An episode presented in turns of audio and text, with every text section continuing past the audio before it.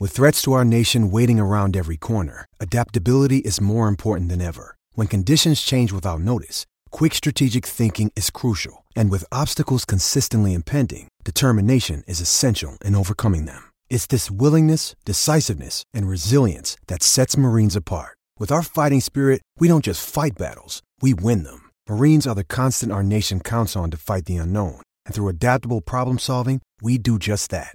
Learn more at marines.com. Does Monday at the office feel like a storm? Not with Microsoft Copilot. That feeling when Copilot gets everyone up to speed instantly? It's sunny again. When Copilot simplifies complex data so your teams can act, that sun's shining on a beach. And when Copilot uncovers hidden insights, you're on that beach with your people and you find buried treasure. That's Microsoft Copilot. Learn more at Microsoft.com/slash AI for all. Survivor 46 is here, and so is On Fire, the only official Survivor podcast. And we have a twist this season. The winner of Survivor 45, Dee Valladares, will be joining us every week. We're going behind the scenes of the biggest moments, the how and the why things happen, and the strategy and analysis you can only get from someone like me, a Survivor winner. Listen to On Fire, the official Survivor podcast, wherever you get your podcast.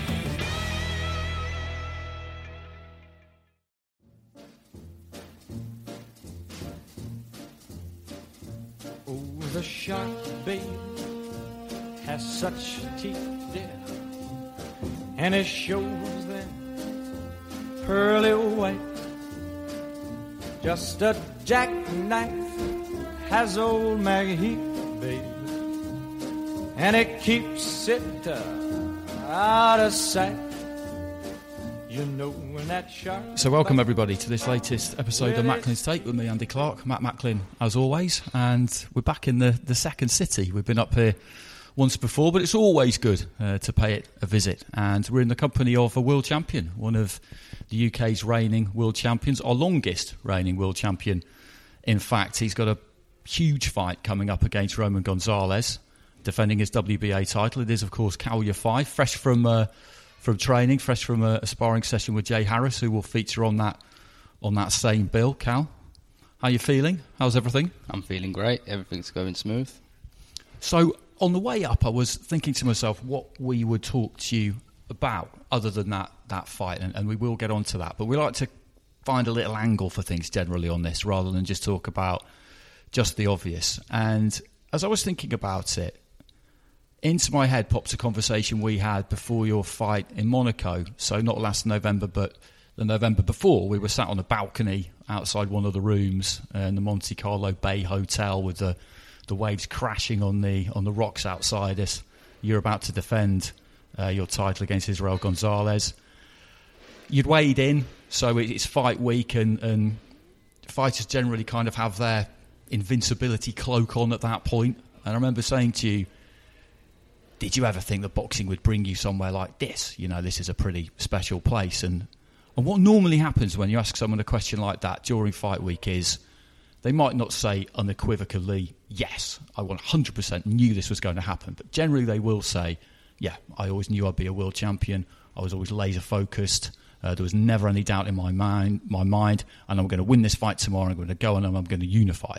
And I asked you, and you just said, no, absolutely not. I never thought the boxing would bring me here not in a million years. When I first started boxing and, and boxed as an amateur, I was no good at all. I, couldn't buy a win early in my career, and yeah, I'd have laughed at you if you said this. And I sat there and I thought, wow, that is really. I wasn't expecting it because that's not normally, that's not normally what you get. So, would you say that in that regard, you're you're a bit different from other fighters? You don't necessarily feel the need to, to front it out quite as much as as everybody else. Yeah, um, let, I'll just put it out there. I was absolutely terrible as a fighter when I first started. Um, I lost seven seven amateur fights in a row out of my first thirteen fights. Like I remember fighting in these social clubs not far from here. Matthew, no, I, I boxed my I had my first amateur fight in Vaughan's in Hall Green.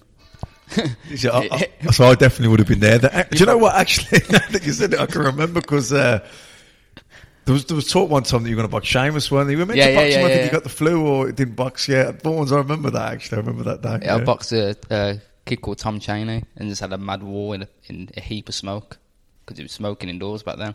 Um, You won that though, didn't yeah, you? I, that was my first fight. I won my first fight, and then I won, and then lost my second, won my third, lost my fourth. Then then I lost about seven in a row, and it got to the point where it was like everybody wanted me to just give up boxing. Even mum wanted me to give up boxing. It weren't for me. Um, but then I moved club. I um I seen one of my friends, um, a kid called Michael Bailey, on the bus on the way back from school, and he said to me, "You should come at gym." So I thought, yeah. I- I said to him, "Where's the gym?" He said, "Sparkbrook, Stratford Road." So I went down there. I seen Frank O'Sullivan, who he looked exactly the same then as he does now, and um, It looked like that 30 years ago as well, by the way. and um, and yeah, I started training there, and I won my next 16 fights, and then I lost a fight, and then I won my next 14, 15 fights, and then that was it. Then I was on my way. So what what kept you going through the defeats then? What what made you keep going back? I get, I, I don't know. I keep getting asked the same question, but I don't know. I just, I, I, I I love boxing. I loved, uh, I don't know. I just loved everything about. it. I loved having the, I love having the scrap. So I just, uh, what club was that that you lost the Hobbs fight? Moat, Oh, you Hobbs That Moat initially, yeah. yeah. yeah. Hobbs Moat. I mean, what what Well, took that you, explains it. what took you down to the gym in the first place? Um, well, my mum, my mum first took Gamal down to Frank O'Sullivan's gym in um, the cauliflower area in uh, in Digbeth, and he said he said he's too young. So I went with him there with my mum, and I didn't want to box then. It was just him, and he, he goes, "He's too young. You have to bring him back in a couple of years." So my mum found another gym, Hobbs Moat, and she took him there. And about three or four weeks later, um, I went to pick him up with my mum, and um, while I was waiting for him to finish, I, I had to go on the bags, and I was ducking and diving like I was Prince Naseem, and um, I thought, yeah, this is all right. I thought I was, a, I thought I was, I thought I was good, but little did I know it was horrendous. But um, I started boxing and then I started doing it, started doing it a bit, and fell in love with it. All, all, all it was all just to, while watching Prince Naseem. I think that's a fairly familiar story for, for lots of fighters of your age and, and, and even a bit a bit older. You need you need someone to aspire to be like, even if you're not really like them at all in terms of in terms of your personality. Boxing just attracts so many different kinds of characters, and what one thing I always find interesting is that I, I think people who aren't really that familiar with boxing will, will look at the likes of yourself in the ring and what you're able to do uh, and the success that you've had, and just assume that all boxers are just born bulletproof. That from day one, you know, nobody's going to pick on you. You're never going to have any problems. Everything would have been a breeze growing up, but it's just not true, is it? I speak to so many fighters who were overweight when they were young, or they were they were bullied at school, and that's how they found their way to the gym. It's the the, the range of characters in this sport is unbelievable. Yeah, it's, it's a. I was nothing like that. I was just- a quiet kid. Don't get me wrong. Me, me and me and Gamal in school, were, we were like tearaways. We were teachers' nightmares. Get into fights all the time. You know, teachers would look at us and they'd think, "Oh, not them too." We were we were proper nightmares in school. Um, Galal was completely different. Galal was lucky. Galal went to a different school. We went to King's Heath Boys School, which was known to be kind of a rough school, and it, it was a bit of a hellhole. But uh, Galal went to Light Hall in Solihull, so he was all right. But uh, we we we get into some we get into a lot of trouble, but we weren't bulletproof. You know what I mean? We were we were pretty quiet and shy at the same time. it's it's funny when you say you were talking then Andy about the um, everyone assuming that you know top top amateurs and that and even and when and sorry when uh, Carl's talking there about how many he lost early on.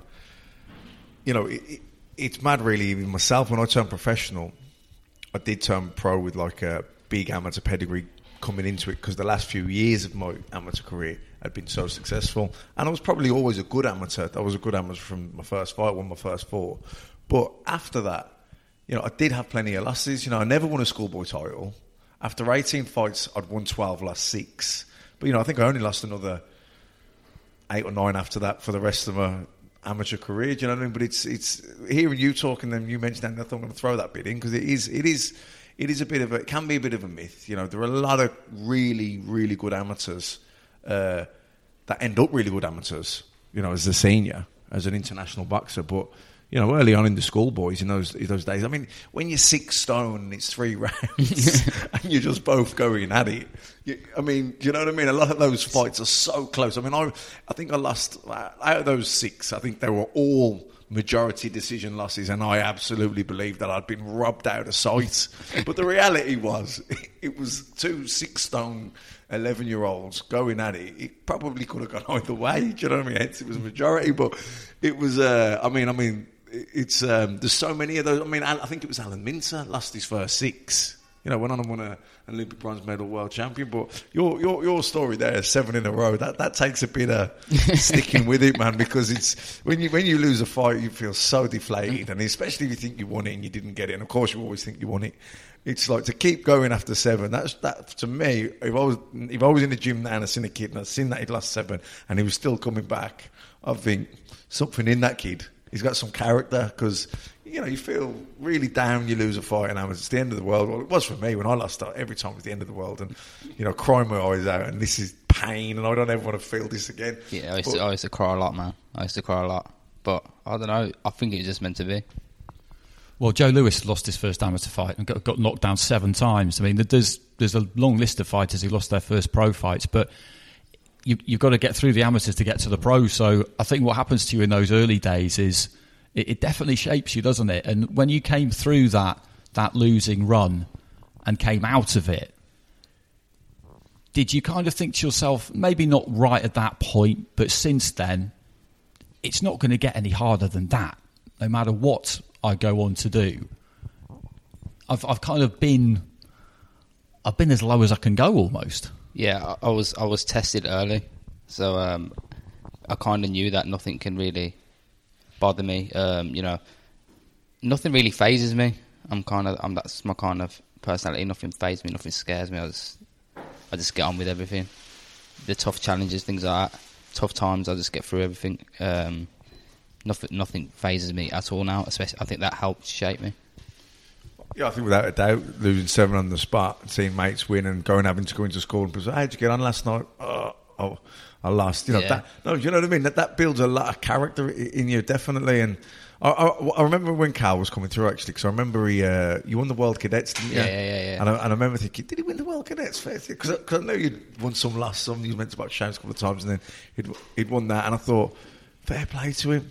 And uh, I think that was probably a turning point for you then, was it? You kind of went on to win for obviously you you were always on the England squad, but to, to win the World Cadets, I think you probably kicked on to another level then, didn't you? Yeah, yeah. So, ba- so basically, I, I, my first tournament uh, was the European Cadets, which was a couple of months before the Worlds, and I got silver there.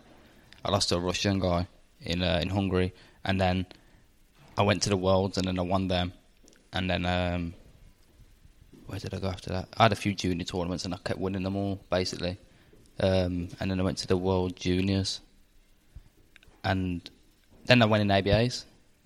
I was only just turned 17 and then went in ABAs. I didn't box many people. I boxed twice in the whole ABAs. I had a lot of pullouts on that final week. And I was like, I started thinking, like, why do people want to pull out from me? Like, I'm a light flyweight. I'm not known as a puncher. I'm just kind of, I was a boxer back then who'd hit a move and never get involved. And then, um, and then I won ABAs in 2006. Well, uh, I boxed Paul Butler in the final. And um, that was that was a that was a big ABA final because it was like there was guys like Luke Campbell, um, the Walsh, Walsh. I think the Walsh brothers were in it. James DeGale, George Groves, people like you know, um, no George Groves, yeah, David Price, people like that, Bellew. Um, so it was it was a big thing, and I remember going going from from the hotel to York Hall, and I was I had to get on the bus full of Scousers, and uh, and Tony Bellew said to I had my headphones, and Tony Bellew said to me, "You're boxing Butler, ain't you, lad?" I was like, "Yeah." He goes, "Oh, he's gonna smash her." And I was thinking to myself, yeah, we'll see. Because I still had that cockiness about me. But I was like, yeah, we'll see. But it was intimidating because I was on a bus full of Scousers, and then, and then I've got Bellew saying that to me. I was thinking, yeah, we'll see. So I knew I had to, I had to, uh, I had to win that night.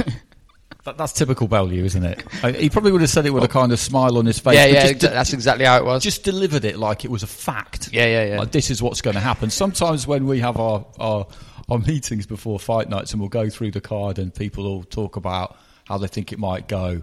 Uh, resume usually takes about 30 seconds. Bang, bang, bang. He's going to win, he's going to win, she's going to win, he's going to win, he's going to win. And then you might say, Oh no, Tony, I'm not sure about that. And then if, if I disagree with him, most of the time he'll just kind of like pat me on the knee and just say, "There, there, lad." But but me and Bowie get on really well. Get on really well now, and he, and he's kind of like followed my career all the way through as a pro. Even in my early fights, when when there weren't many people there, I always see Tony ringside shouting for me, and you know, he's always a he's a top top lad. I think a lot of people probably, some people might not even realise just what you did as an amateur because you went to the Olympics and that's in, in 2008. You won that ABA title in 2006. That, that's 14 years ago, 12 years ago. It doesn't really seem possible almost because you did that when you were just 17. when you were so young.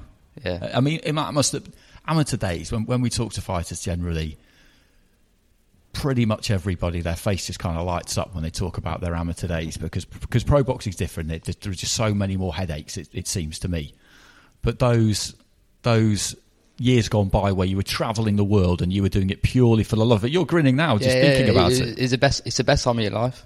Without a doubt, because you, you, you're young, you're carefree, you're with your mates, and it's a real exciting time. Yeah, isn't yeah, it? You know where anything's possible. You, You know, got- you, got all, you know, you're looking at the pro game as if like, oh, God, when we win this, we'll go pro and blah blah. But then you get to pro, and you realise just how hard it is, and how, how, how snaky it can be, and, and, and how won- wonderful it is as well. You know, the, it's the best and the worst times, isn't it, the pros? But I think the amateur days are just good days. They're just, you know, the pro game. I love it as well, and and Kal obviously loves it. and He loves what it's giving him, and the opportunity and the, the dreams. He's going to America and he's fighting, so of course he loves it, and and, and, and the life it's given him. But you know, there are there are hard times in the pros as well. Where I think in the amateurs, generally speaking, it's just good times. Yeah, amateurs is, is it was carefree. You're getting paid good money. Um, everything's covered. Your food, your medical, your, your your accommodation, your travel. Everything's everything's sorted. You're just there to train and have basically have the crack with, with your mates after training and going traveling the world all covered. You you just got to make weight and fight. So, how was the Olympic Games then? Because Beijing, that, that's an interesting destination for a start. You're, you're still a teenager. Uh, a lot's happened really quickly, and I covered the Olympic Games in, in, in London and, and was around it for a for a couple of weeks, and it's it's an unbelievable event. I mean, it's the size of it is is absolutely mind-boggling, and with all these different sports involved, and, and an entire city, no matter where it is in the world, everything in that city for that two weeks becomes about that one thing, nothing else. I mean, when you're in the village and stuff, can you sort of do you realise that? Not at the time, but you, you realise how many distractions there are. You know, you got arcades, you got loads of activities to do, you got food everywhere. You know, you know, mile long food halls with free McDonald's and things like that. And and I remember Terry Edwards saying to us when we first got there that don't be distracted by um, by a lot of the things that are going on here. And um, we had we had like a GB team meeting with all the sports one afternoon, and um, we got told to be there by a certain time. And that was like a couple of hours before he told us not to be distracted. And next thing you know, me and Billy Joe Saunders in an arcade playing a basketball game, throwing, trying to beat the score on the basketball hoops. And then a couple of minutes later, we got Terry Edwards grabbing us by our necks and pulling us out because we're late to the meeting because we got distracted by it. So it, there are some distractions there, um, but at the same time, it's just it's just a mad occasion. It's just unbelievable.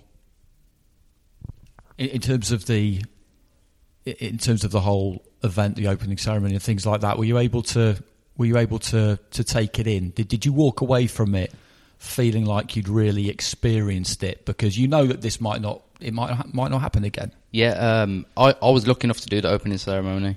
Um, I done it with uh, like Tony Jeffries and Joe Murray. Um, it was it was it was a it was it was an unbelievable experience, and they'd done it big. Um, so I was glad I, I was glad I'd done it, and I, I, I always say to Galal as well now when he goes away to these big tournaments and that to soak it all in because you don't get to. These are memories you've got with you forever, and not there's only a small minority of people that get to do it. Um, and at the time, he's always like, "Oh nah, I just want to just want to fight and then get home." And he said the same in Brazil. I said to him, "Soak it all in, go and see all the sites and everything, do everything because it's good, and, and these are memories to, to that you'll remember forever." And he did it. He didn't do it. But then when I spoke to him not long ago about it, he was like, "I wish I'd done that." I mean, it's always easy to particularly when particularly when you're young, it's always easy to look back on on missed opportunities, I guess. And and you you you stayed in the amateurs for well, pretty much all the way up to the next Olympics because you, you did actually qualify for London, but but so did Andrew Selby, and so you had to box off and and he got through, and that I mean. Olympic qualification is a really, really difficult thing, and, and hearts are broken all over the world every four years. I mean, how how did that feel to actually you've qualified, but you're not going to end up going?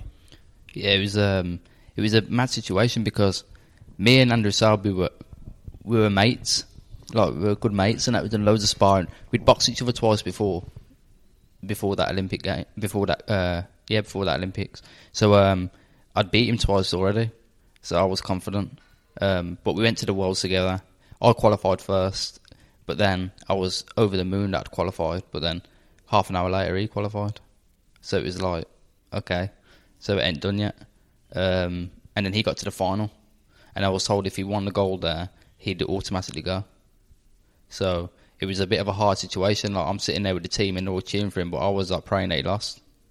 Yeah, I was going to say those, those kinds of scenarios are really difficult, aren't they? Because I think again that, that that's an honest answer because a lot of people would say there that you know you wanted him to win gold because he's your friend, but uh, of course you don't want him to win No, no, because, no, because you 100%. want to go to the Olympics. And I know I know GB is a team, but boxing is not a team sport. No, and and when he lost, I, I was over the moon. I was like, okay, so now it's on, and and then that was it. Become an awkward, a bit of an awkward situation where we just we couldn't talk to each other, and and he had to train in Sheffield, and I trained in Sheffield, and we had to train at different times, and it was awkward. But um, and then he beat me in the first fight. He got it spot on. He was in the he was he was in his form. He was in the form of his life, and I wasn't. Um, and he beat me fair and square. And then obviously I had weight issues and hand issues, and I, I failed the weight the next day, and he, he he was through, and I just went into a kind of a mode of depression for about two months. Yeah, I was going to say, I bet that was a bitter pill for you to swallow when you you know you've been Beijing, bit young there, but you're thinking, right, London's coming around. I'll be I'll be good for that. Bum bum bum. You you, you know you're performing well. You've you've qualified. you think you're going, and then that happens, and it's someone you. Oh, I can, I can imagine that was emotionally a difficult time. Not to to let yourself get you know full of self pity. I suppose you could you know who, who wouldn't feel sorry for themselves in that situation, but and and then to it's someone that he is your mate. It is Yeah, someone yeah, You, you. It's not nothing against him. You do want to see him do well, but obviously not at your own cost. And now, and then you just feel like the system's probably Yeah, let you yeah, down. yeah. Really, I suppose. Did it? Yeah, that's how I felt, and I, I just spent weeks in my apartment back at home, and I was just like, I didn't want to move anywhere, I didn't want to go anywhere, I didn't want to show my face. Um, I didn't go back to Sheffield for a good few months. Um, I got asked if I wanted to go to a warm weather training camp in Mauritius, so I was like, nah. Um, and then I ended up going to New York, and my missus spent some time out there and stuff like that. And, and then I went back, like, uh, I think it was mid to end of January next year, and um, yeah, I put on a load of weight on. I was ridiculously out of shape, and then I started training again, and and I just had to wait. I had to wait and see what was what. I couldn't turn pro straight away because I was a reserve for the Olympic Games um, because I'd qualified, and then it was it just come to a point in like April time. where I just thought, I've had enough's enough. I've got to move on with my, with my career now.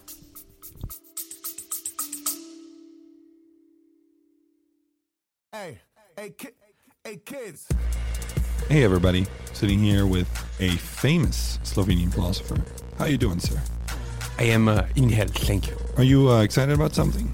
I am excited about this latest uh, CIA-funded venture. A CIA venture. Yes, it's called the Desire and Capital podcast. Oh, what is it about? I refuse your fascist question. Well, there you have it. Listen to the Desire and Capital podcast, coming soon to a bourgeois platform near you. On your marks, get set, go! This is so crazy.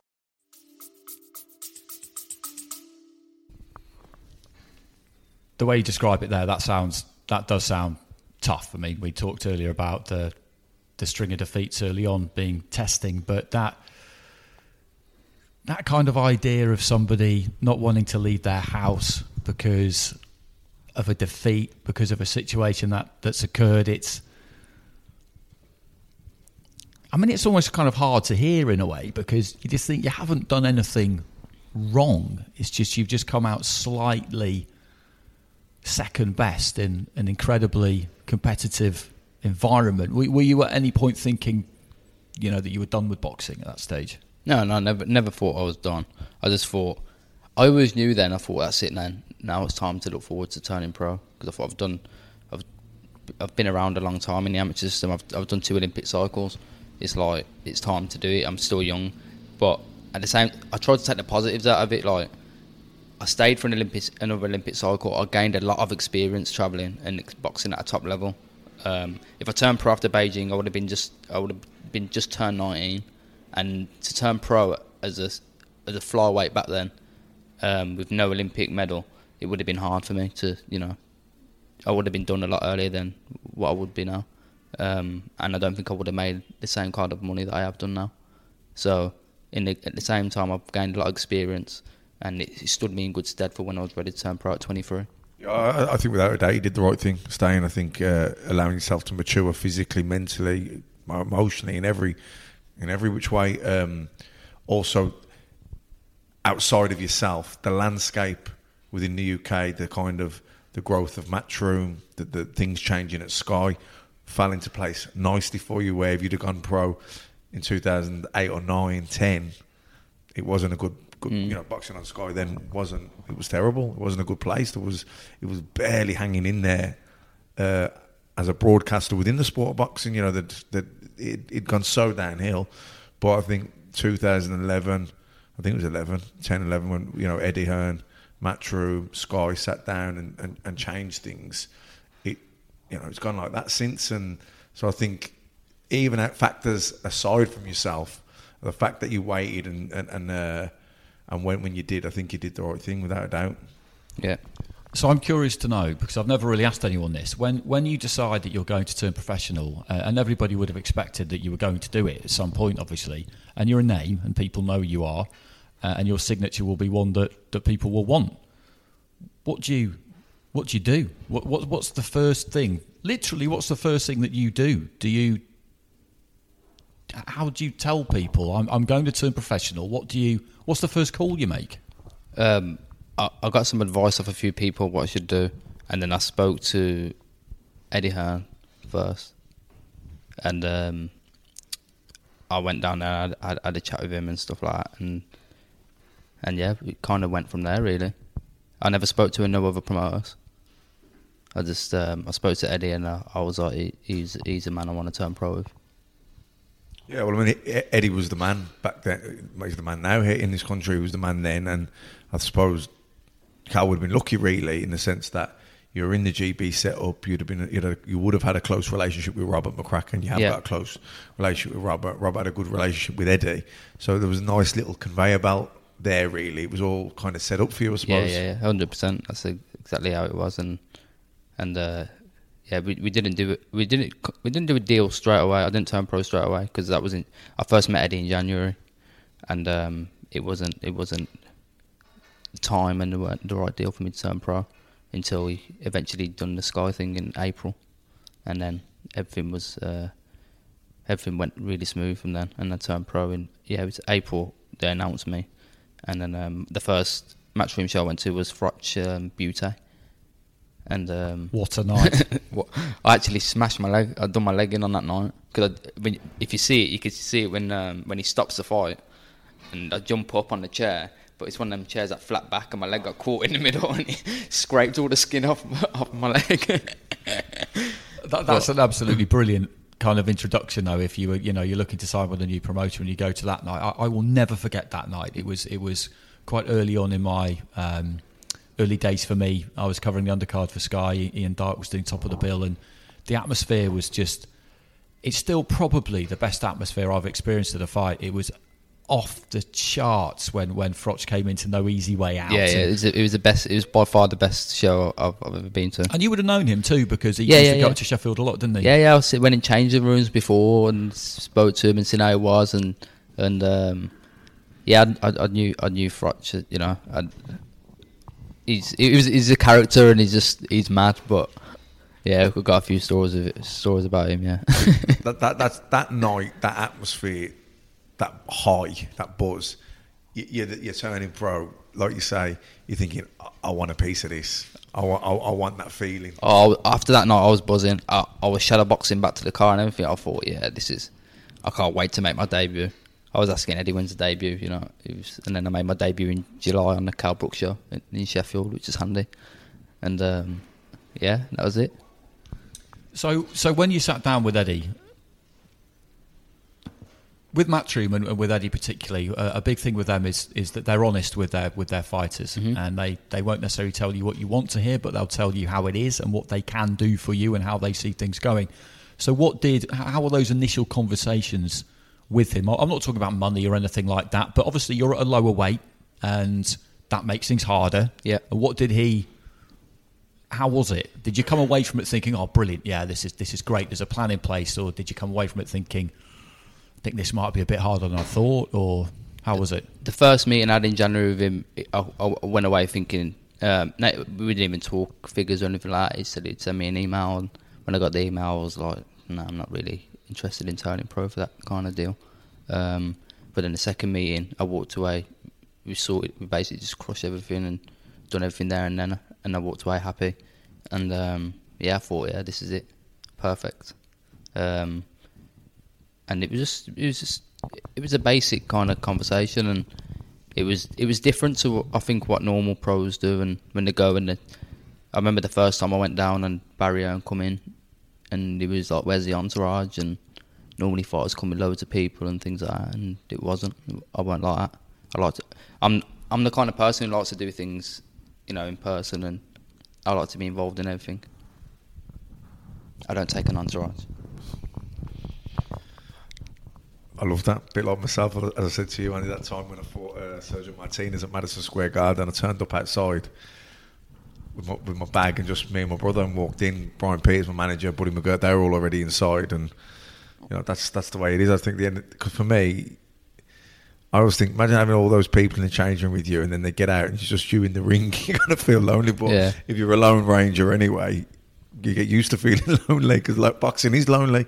You know, no one can do the fight for you, and No. and I was always like that too, Kal. Uh, the fact that you said there, you like to be there, you like to know what's happening. And I think it's each to their own. But for me, I always felt, and I would say this to all the boxers, you know, be about your business, know Yeah, what's happening in your career, know what you're getting paid, what who's getting, and what everyone else is getting paid. Because no point crying ten years down the line when you left it to someone else. This is your life, your business, your career, and you should know what everyone's doing, what everyone's getting paid, what you're getting paid. You should you should know it all. I know, I know how the sport works, and I've, I've, I've, you know, I'm lucky to have met some good people in boxing and um, and learn.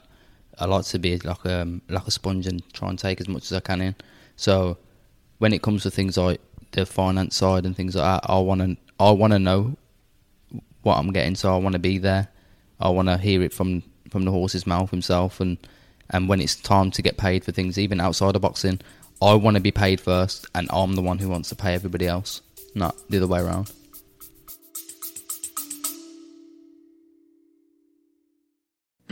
Hey, everybody, this is MotoGPete from the Noco Moto Motorcycle Podcast. Join us every week while we rate, review, ride, philosophize, and generally obsess over every single motorcycle make, model, and style that could possibly exist, plus news and racing. That's the Noco Moto Motorcycle Podcast from Moto One Podcast Network Studios. Well, it sounds like an obvious thing to say that you should be on top of your business and, and know where everything's going, but but it's not that many people who actually do. It's not that many fighters, athletes across the board, really, who who actually have that kind of attention to to detail. Really, in terms of the the career progression, do you think that the lower weights? Well, it's different now because over the last two or three years, super flyweights have begun to get a lot of a lot of traction, mainly due to the man that you're you're fighting at the end of February, um, Roman Gonzalez. Do you think it's is it only right that, that the smaller fighters, the smaller men, as people like to call them, have, have, have got more of a profile recently? Hundred percent, yeah. It's you know we bring we bring entertainment to the table. Um, the the smaller guys you see, you know, the technical side of it, the speed, and uh, there's there is a lot of power flying around. When you look at all the top fighters in the smaller divisions, there there is a, there is a lot of knockouts. Um, so we're entertaining to watch. So I think it's only it's only right. And you've been kind of you've been kind of circling, haven't you? Because you won that world title at the end of 2016, had a couple of defences, and then it, it- the last two years really have been have been frustrating because I've covered your your last three fights, and and the one in eh, in America in May 2018 against David Carmona, Jerwin Ancajas was on the same bill, top ranked bill. This was pre DAZN. And the idea was that you'd both win and then you'd fight each other. Yeah. And you both did win. His fight was pretty dull. Yours wasn't. Yours was, was entertaining. And then that didn't happen. Then you had to to wait around basically until the end of the year when you had uh, a voluntary in, in Monaco that we referred to earlier on, which wasn't your best performance, but it was a kind of underwhelming occasion for Yeah. you probably. Uh, and then mid June last year, just a one fight last year. It, it was a mandatory, but again, it wasn't an inspiring kind of fight. And, and this fight against Gonzalez is just badly, badly what you needed. Yeah, hundred percent. When I when I boxed against in against Carmona in Fresno, that was the whole point was to box Ancajas, and then after that, they just did not want to know about the fight. It was it was a bizarre situation because I thought it was the whole point, and I, remember that fight. Was because it was uh, we, did it at Sky, and it was uh, you, you performed really well, and, and listen, you, you perform well in, in lots of fights that you've won that probably from a, a casual fan point of view weren't exciting to watch. Andy said they're quite underwhelming, hard to get up for. And I, and I know what that feels like as a Mm. fighter, and it's you're always scared. I'm watching you, and obviously, I'm you know, working for Sky and I'm calling the fight to see it. But obviously, I want you to win. I've known you since you were a kid, like you say, Yeah, back yeah. in the day in Pawns. So, of course, I want you to win. And and, and y y- your biggest worry, my biggest worry for you would have been that you're going to end up not getting up for one of these fights, underperforming, going a bit stale, and someone that isn't anywhere near as good as you, but just is really fired up, is just going to kind of come in and outwork you and just hustle you out of it. And I, I, it didn't happen in Monaco, and I thought you won the fight, but it was you know a close fight, a closer Yeah. fight than what it should have been for someone like that against yourself. And that was always the danger for me. And I remember thinking he needs a big fight, like, and, and I know you have to wait and be patient. And, and you, you're thinking the Ancajas fight is going to be that big fight. Didn't happen, but now Chocolatito that is that's the that's the first, second, third, fourth, and fifth choice. If you could pick an opponent, he ticks every single box. Big name, aggressive, throws loads of punches. Should definitely bring the best out in you. And you know you're not going to think you're not. Gonna, you can't look at it like this, but probably not quite what he was. But he, but his, his name is still very very strong, and this should be a big launch pad for you now to really catapult you into the you know the the, the bigger fights, the bigger you know the bigger marquee name fights. Yeah, hundred percent. Um, I've had the, I've had another another period of tough times where I've had to wait and be patient and have these defenses.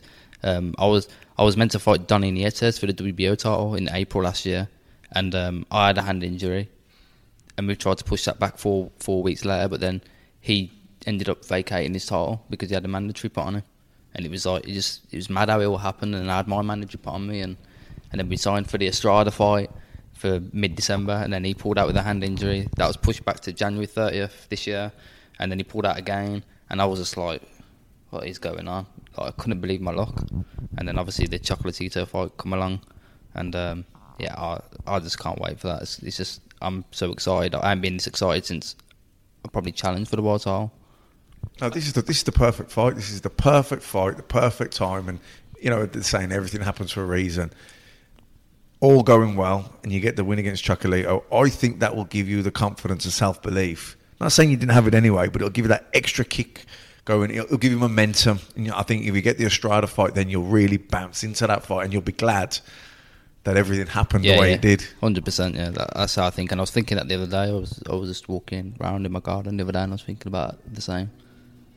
you just have to keep the faith, don't you, that things are going to that things are going to, to work out. And I always think it's quite an interesting subject, motivation generally, but, particularly in sport, because it's very easy for people to say, well, if you're a world champion, then how can you not be? How can you be under motivated to defend to defend a, a world title? And and when you were younger, before you were one, that might have been a difficult thing to understand yourself. But as you rise through levels, you've got this belt, but you don't just want it to end there. You're not in this just to, I say, just to defend that and keep hold of that. You want to, you want to progress. And boxing's one of these mad sports. Probably, probably the only really sport that's like this in that there are no guarantees of anything. Just because you become a champion, it doesn't mean that the other champions are going to want to fight you.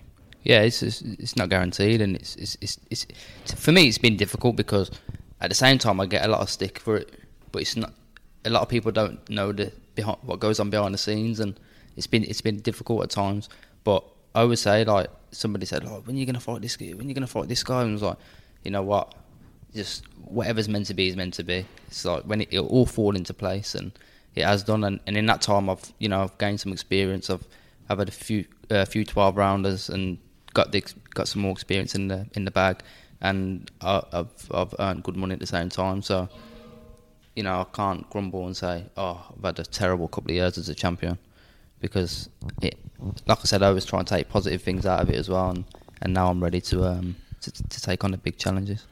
As, I- as I kind of said, sort of said that earlier, but I'll, I'll just rephrase it differently. There was a, there was a period there where you were winning fights, but you weren't setting the world on fire, and that was because you were underperforming, and you were underperforming, in my opinion, because you went a bit stale, lack of motivation, as Andy said. And I, but I think mo- mo- another word for motivation could be excitement. Yeah. Once you start feeling excited and in love with the sport, ah, it becomes a bit of a job. And this is the hard. When this becomes a job, it's too hard to be a job. The only thing, the thing that gets you through it is the excitement, Yeah. is that buzz, is that love of it. And sometimes when that, when frustration and disappointments and and, and you're getting let down and things aren't, aren't happening for you, you can, you can start to feel a bit sorry for yourself and you get frustrated. It becomes so hard then, and, and and then when it just becomes, but you still go in the gym because you know you have to be professional and you know you have to stick with it. and You have to try and ride this storm out, and we'll get through this one the best one. But when you're just getting through stuff, you're never ever going to perform to the best of your ability. But but I'd imagine now coming into this fight, I mean, I'm guessing Chocolate was the name that you've been looking at for a good few years now. I Yeah, remember when he lost the first one with Rungvisai, he was really right up there at the time. Um, Tom Loeffler, you know, who's kind of putting him on the Golovkin shows, like the co-feature many, many times. He was getting big publicity for all the smaller guys because it was so exciting. And then I actually thought he nicked it the first one Yeah, against I did. Versailles. Obviously, he got done in the rematch, but HBO were devastated, weren't Ah, they? Ma- Max devastated. Kellerman in the ri- in the ring afterwards. I thought. I thought he was a bit unfair. He, he said to Rungvisai, "You know, you won the fight. Well, you got the decision Yeah. because because because Gonzalez was an HBO fighter, basically, wasn't Oh, no, he? he was completely- And they absolutely wanted him to win, but he, he- didn't get it, and that was a hard fight for him too. And then he got fairly spectacularly knocked out in the in the second fight, and people that does something to you. So this could be a good time. This could be the, all the the biding of time that you've had to do, as you said. Maybe it's going to work out perfectly because is he the force he was three years ago? We, we, we don't know. We don't know. But but generally, three years older, probably not. But I- but I think even even more so than that, Andy. I think this is what what's so good about this for Kal, and I was I was, I was gonna get to it is it's that excitement factor. I'd say you're excited about this fight, where I'd say the last few you haven't been. You've trained hard. You've still gone to the gym every day. You've still made the weight, but you haven't had. You haven't been going to. You, do you know what I mean? You haven't had that buzz, Yeah, that it- excitement. It's uh, it's, it's the last couple of fights. It's been where I know the fight's done and we've done the fight, and then a couple of weeks later it gets announced, and then it's all over social media, whatever. But I see it, and I know then it's it's happening, but I'm not excited. i it's more like I just get the feeling of just just get through the fight, just get just get this done. Let's get it done. I'll give I'll, and I- I'll give you a quick example for me, and, I, and then I'll, I'd imagine this is what it's for you. That, that's what made me think about it. I was meant to box Darren Barker in September 2010. I went over to LA. I was staying in a Vagabond, which is like a cheap budget motel next to the gym, rough as anything. It was it was tough, do you know what I mean? But the excitement of the the challenge of the fight with Darren Barker, and it was on a big fight, top of the bill, of Magnificent Seven, gets you through those days, gets you through those weeks, and you're building up to it. I came back Darren injured his hip, had to pull out, ended up boxing a Georgian guy who was like 26 and 2. Ah, talk about an anticlimax. Yeah, I won the fight. He pulled, he didn't come out for the six. It wasn't a great fight. He, just what it, it was, what it was. Anticlimax. Then I ended up fighting a guy called Ruben Varon. Again, not really up for it. He'd, been beaten. He'd been stopped by a guy called Sebastian Zbik. Again, I ended up getting ill. But again, it was a fight. You've got to go through. You've got to get professional. I'm still going to the gym every day. I'm still sparring the same rounds. I'm still doing the same runs. But there's no excitement there. Anyway, I won't go into the whole backstory. But when I when it came to the Sturm fight, Sturm was a big name. He was a long time in the white champion. I was really excited by the fight. I was motivated. Different level than I had the other times. I was still doing the same. I still trained the same for the same fights, but I didn't have that spring in my step. I didn't have that edge. You look like a man now. I didn't see you prior to those other fights, but I know where you would have been mentally and where now you can see even talk. You've got that buzz. You're excited. Even sparring, it's it's different, isn't it? Yeah, hundred percent. It's so different. It's I go to bed thinking about it, and I'm like, I'm happy. I go to sleep with a smile. I wake up with a smile. Like I'm, I'm, I'm, I'm looking forward to going to the gym. Whereas, whereas before it's like, I've got to train tomorrow morning, or I've got, I've got, I've got to go. Oh, I'm going to be late for the gym. You know, when you're lying in bed and going you through the motions. Yeah, it's just going through the motions. You're going through the same thing, and but now I'm really excited. I just, I always think it's, it was meant to be because I've been wanting to fight for a long time, and like I said, everything happens for a reason, and and now it's my chance to go on a massive platform, on a massive show, and uh, and show everyone what I'm capable of doing. and it's probably the perfect opponent for you. You know, Yeah, even yeah. Even style, even like even if you got the best chocolate, oh, style wise, Style wise, it's brilliant for me because my last couple have been tall, five foot seven, like five foot seven, five foot eight. You know, guys who are on the on the move. They're long. They're hard to pin down. They don't really want to get involved. Whereas, you know what you're getting with him. I'm the bigger man, um, taller, and I'm a wider, and I got the longer reach. And you know, he's gonna um, he's gonna come. He, he ain't gonna try and survive in there. He, that's not what he does. He's just gonna be in my face and try and put me under the caution, and I'll be there to meet him.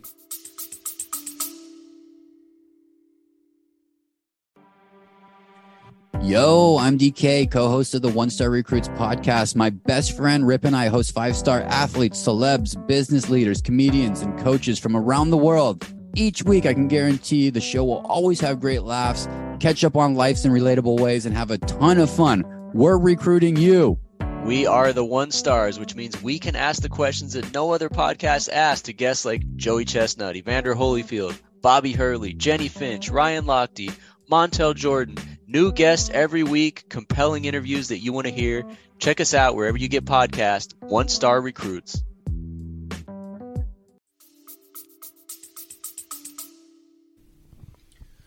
Are, you the kind of personality who could feed off a kind of sense of injustice or, or unfair criticism or treatment to kind of to really fuel you to really to really get you going because as you said it has been a difficult last couple of years and, and I'll I, I, I'll admit I've I've covered the last your, your last two fights I've got to throw this bit in here. I did tell Andy. I said, by the way, I said, Kal's agreed to do these. I said, it was a good job you didn't ask him because he's got the needle with you.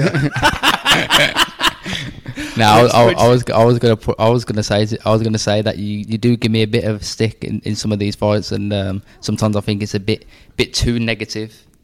You know what I Okay, mean? okay, that's- fair enough, Yeah, fair enough. And that's why I would say like, I I like your work and that, but sometimes I think you're just a bit too unfair and a bit too negative. No, this is good. This is good. Let's let's let's go down this road. I'm totally happy to because I know that there will definitely be other fighters who think the same as you. Because I wouldn't say I'm not ever looking to to dig anyone out because that's not the job. But at the same time, when I see someone and I know that they're better than that, uh, and, and maybe you're harder on people you have seen more and know better. Okay. Uh, so home fighters, I would probably be harder on, I reckon, without maybe meaning to. But there is, I wouldn't describe you as an overly sensitive soul. I don't think. I don't No, think no, you no, would no, no. take all that much particularly personally. But as a fighter, then there is there is kind of there is a line you, you would say where you watch it and you just think, okay. And uh, would you say, would you say that I should know better than to kind of that I should know where that line is? Sometimes, but then sometimes I, th- but then sometimes I'm, I'm, I'm, I'm a realist. So sometimes I think to myself like, you're not really there, so you're watching it on a screen sometimes. Is that right? Like, are you watching it back? The one in Monaco, we were there. Yeah, yeah, yeah. The- Um, and Are you the all right one- in Monaco? Right? Did you do it? Did you do it on did you? I did. Yeah, we did, yeah. Did you? Yeah, Did it was, you? yeah. Yeah, you weren't that bad in Monaco, considering it was my worst performance. Um, the Carmo- the Carmona one, you're a bit harsh sometimes because then I'd land some good shots, and Ma- Matthew would go like, "Great shot," but then you'd come back and go, "Yeah, but he's a good shot from Carmona," and I'm thinking that was a dead shot compared to mine. Mine was like, mine was really effective. He's just like I kind of half deflected that one. Kal's definitely more sensitive than you thought. but but no, I'm not. I really, I'm not. But but then um, then in Providence, you, you, like some of the goading I was doing sometimes. But then but you couldn't see because his back was towards the screen. So like you couldn't see the goading he was doing to me first. Like he was sticking his tongue out at me and that, and I was doing it back, and then you were giving me the stick for doing it because you could see my face but not his. Okay, fair enough. Fair enough. It's. But I do like you though. But it, what? You're what, all right. What always, what always occurs to me when, well, I, I, I do watch back everything I do because, um, you know, not, not not to invite my friends around and dole out the popcorn and everybody say how brilliant I am. That, would be imagine that. Uh, but just because, and, and it's always an issue of fairness. I always watch it back to to, to see if I think that I got it right, uh, and I don't always think I have. And when I watched the fight, the Jimenez fight back, I did. I'm not just saying this now. I did think to myself, hmm. I think I probably could have cut him a bit more slack there because he won and he won easily, and it wasn't it wasn't the most appetizing fight he would ever have had in his life. But I do understand why fighters take it personally. How, how can you not take it personally? you are going to take it personally, and I think sometimes, uh, again, I'm I'm just saying this as well. Sometimes with good fighters who you know are good, you have high expectations of them, and when they don't reach that you might be more critical of them than someone. You know, might get a kid who you didn't have much expectations, but boxes quite well. So, oh, you- you're full of praise. You know what I mean? Because he's better Yeah, than yeah, you yeah. thought. Where when you've got someone who you know can you know what they're capable of and they're not really performing, you, you can um, you can be quite critical of them then because but that's because you're holding them to high, higher Yeah, yeah, yeah. Oh, I understand that. I get that. But yeah, I understand that. Do you? I mean, how much attention do you pay to it generally, uh, away from just the, the commentary, just just general press coverage of, of, of your performances and and of people? Another frustration would be, as you mentioned earlier on, people not really knowing what's going on behind the scenes and thinking, ah, he doesn't want to fight him. You know, he's not interested in that fight or this fight, and, and maybe questioning your, your minerals when they don't Yeah, really yeah. know what's what's going on. Is it is it easy just to kind of let it all sail over your head, or or, or not? For, for me personally, yeah, pretty much. Um, I'm not one of them guys that I'm not. I'm not massively active on social media and look look what people are saying about me and things like that. I kind of just live my life. Um, I'm pretty laid back. I like do my work, go home, and enjoy my life outside the boxing as well. So I don't really look into it that much. Um, as long I just kind of listen to the people who are closest to me and who are, who are real, like my brothers, uh, my trainers, you know, close friends who have, who have known me for years and know boxing. Um, I kind of take everything that they say, and if when it's when it's you know criticism, then then I know they're telling the truth because you know they know me inside out. Um, I don't really pay pay attention to a lot of people. I know I, I've, I've I've seen stuff obviously like the stick up that I have had on social media and that, but that kind of stuff doesn't bother me. I just I, like I said, I, I take positives out of everything and I just I just look at my life where I've come from because if you if if you knew my, and see my upbringing and where I come from and you know the shitholes I've been and been been through. And I've I've I've slept in slept in a bed with two of my brothers you know what I mean for years and in a bottom bunk. We we we we come through a t- through a tough time. But um but now like I said the other day I was I was in my garden and I was I was just thinking like how far I've come and what I've achieved through boxing and what bo- boxing's done for me. Um and I'm just And it's important to do that. It's important to acknowledge to yourself how far you've come, where you're at, and then keep your feet, but without Yeah, yeah, yeah. letting your head swell, keeping your feet on the ground. But it's important to enjoy the journey because it happens like that, doesn't it? yeah, You it go it goes it goes too quick, and I'm I'm one of them guys that doesn't really appreciate what I've what I've achieved sometimes, or, or you know, not only in boxing but out of boxing, and and sometimes it's you know, I like to look at it and think, yeah, you know what, I, I, I, I take life for granted sometimes. Like sometimes I think, oh, I want to buy that, or I want to buy this car, or I want to buy that, you know, that jacket or whatever. And lucky enough, I got a good missus as well. That you know that that keeps me grounded. I don't. There's no need for me to spend, don't know, hundred grand on a car or something. You know. uh, but I've got a good enough car. I get in my car and I think, yeah, this is, you know what? I see this is nice. Well, well I should appreciate this more. When I'm when I'm in my house, I think, you know what? Bloody hell, this is a lovely house. I need to appreciate this stuff. This is what boxing's done for me. And and as a super flyweight, I was I was speaking to somebody yesterday and they were saying 15 years ago I'd probably have to work as if I was a world champion at super flyweight, or when I retire I would have to get a job because the money wasn't great. Whereas, you know, realistically after this fight, um, I've I've secured my future. Oh, you've come around at a good time, no doubt. But you've also got to uh, win the fights. And you, Yeah, yeah, yeah, And 100%. like you say, you've persevered seven, even as even as young as when you're only starting out as a hobby, just to, to keep going after seven losses back to back. That's good character, you know. So you persevered, you stuck with it. You know, you, you got you obviously was fed up that time, and rightly so uh, with the Olympic thing. Not that anyone shafted you, but just the situation, the way it happened, you, you can understand that someone could have got really pissed off at that time, but you stuck with it. So you, you are where you are, and you've achieved what you achieved because you, you've you've you've you put the work in. Yeah, yeah, that's it. So then when I do see the criticism I get, it doesn't really, you know, really offend me or it don't bother me that much because from where I've come from and what I've been through, I've, I've done all right. The, the, the little guys are all right. Well, I think a, a kind of aim in life uh, for a lot of people is to try and not sweat the small stuff. That that's a phrase you hear a lot, and and it's really easy to say, and it's actually quite hard to do. I think for for everybody, and and and savouring the moment as well, and appreciating the the present, staying present. That's that's a phrase you hear a lot now. That that's also a frustratingly difficult thing to do. But particularly if you're an athlete, if you're an elite athlete, you're hardwired to always think too quickly.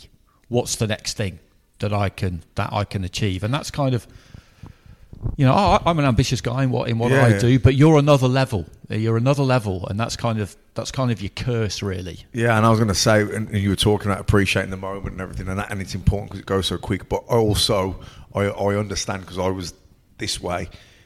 I was ambitious. I wanted to be, you know, I'd be, I, I, I want to be British champion. I'd be British champion.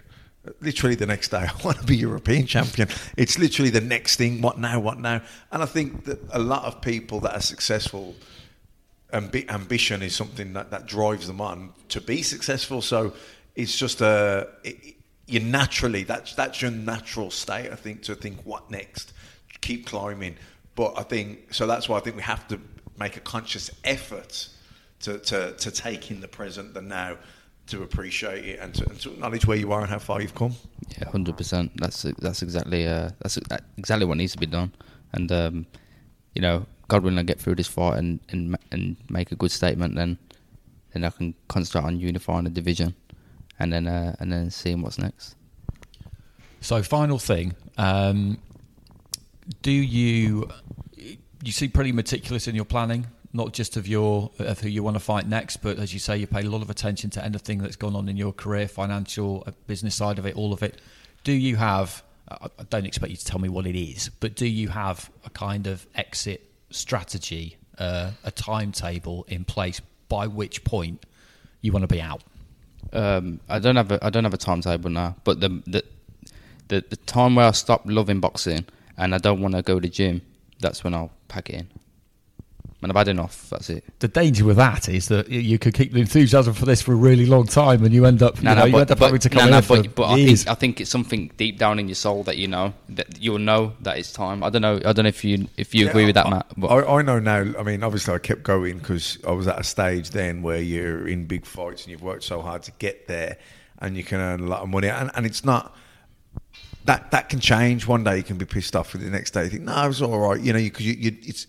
You, you know you realise that when you retire, I did. Once I retire, I'm retired. I'm not coming back. So I didn't want to make that decision lightly. Yeah, yeah, yeah. And you know, for me, looking back, that what you what you're talking about there, that buzz, I was done after Sergio Martinez. That excitement had, had probably gone for me then.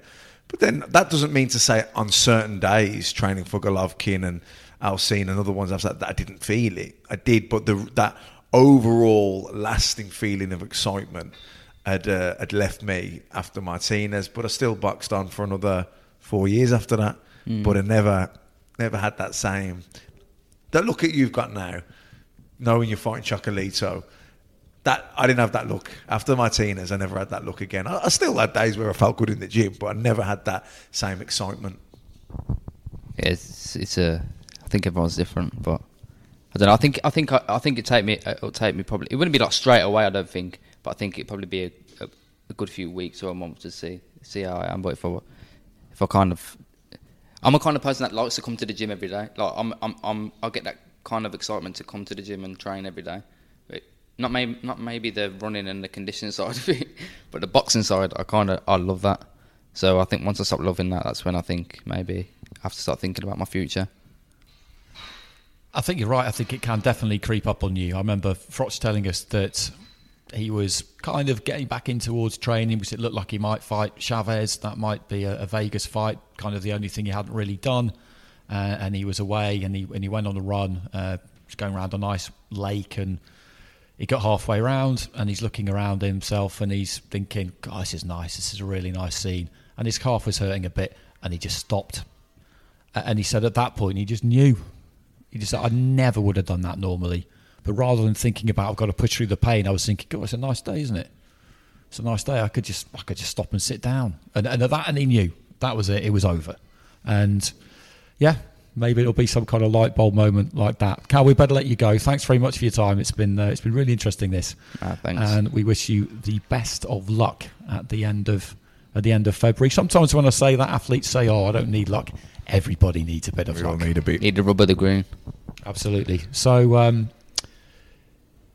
yes, we so we also were watching that fight with great interest, as I'm sure everybody who listens to Macklin's Take will be. Thanks everybody for uh, for listening as always, and if you could get onto iTunes and give us a rate and subscribe, that would be fantastic. And we'll be back again soon. Someone sneaking round the corner. Could that someone be Mack the Knife? There's a tugboat down by the river, don't you know? Where a cement bag just drooping on down. Oh, that cement is just, it's there for the weight to dare. Five will get you ten old Mackies back in town. Sports Social Podcast Network.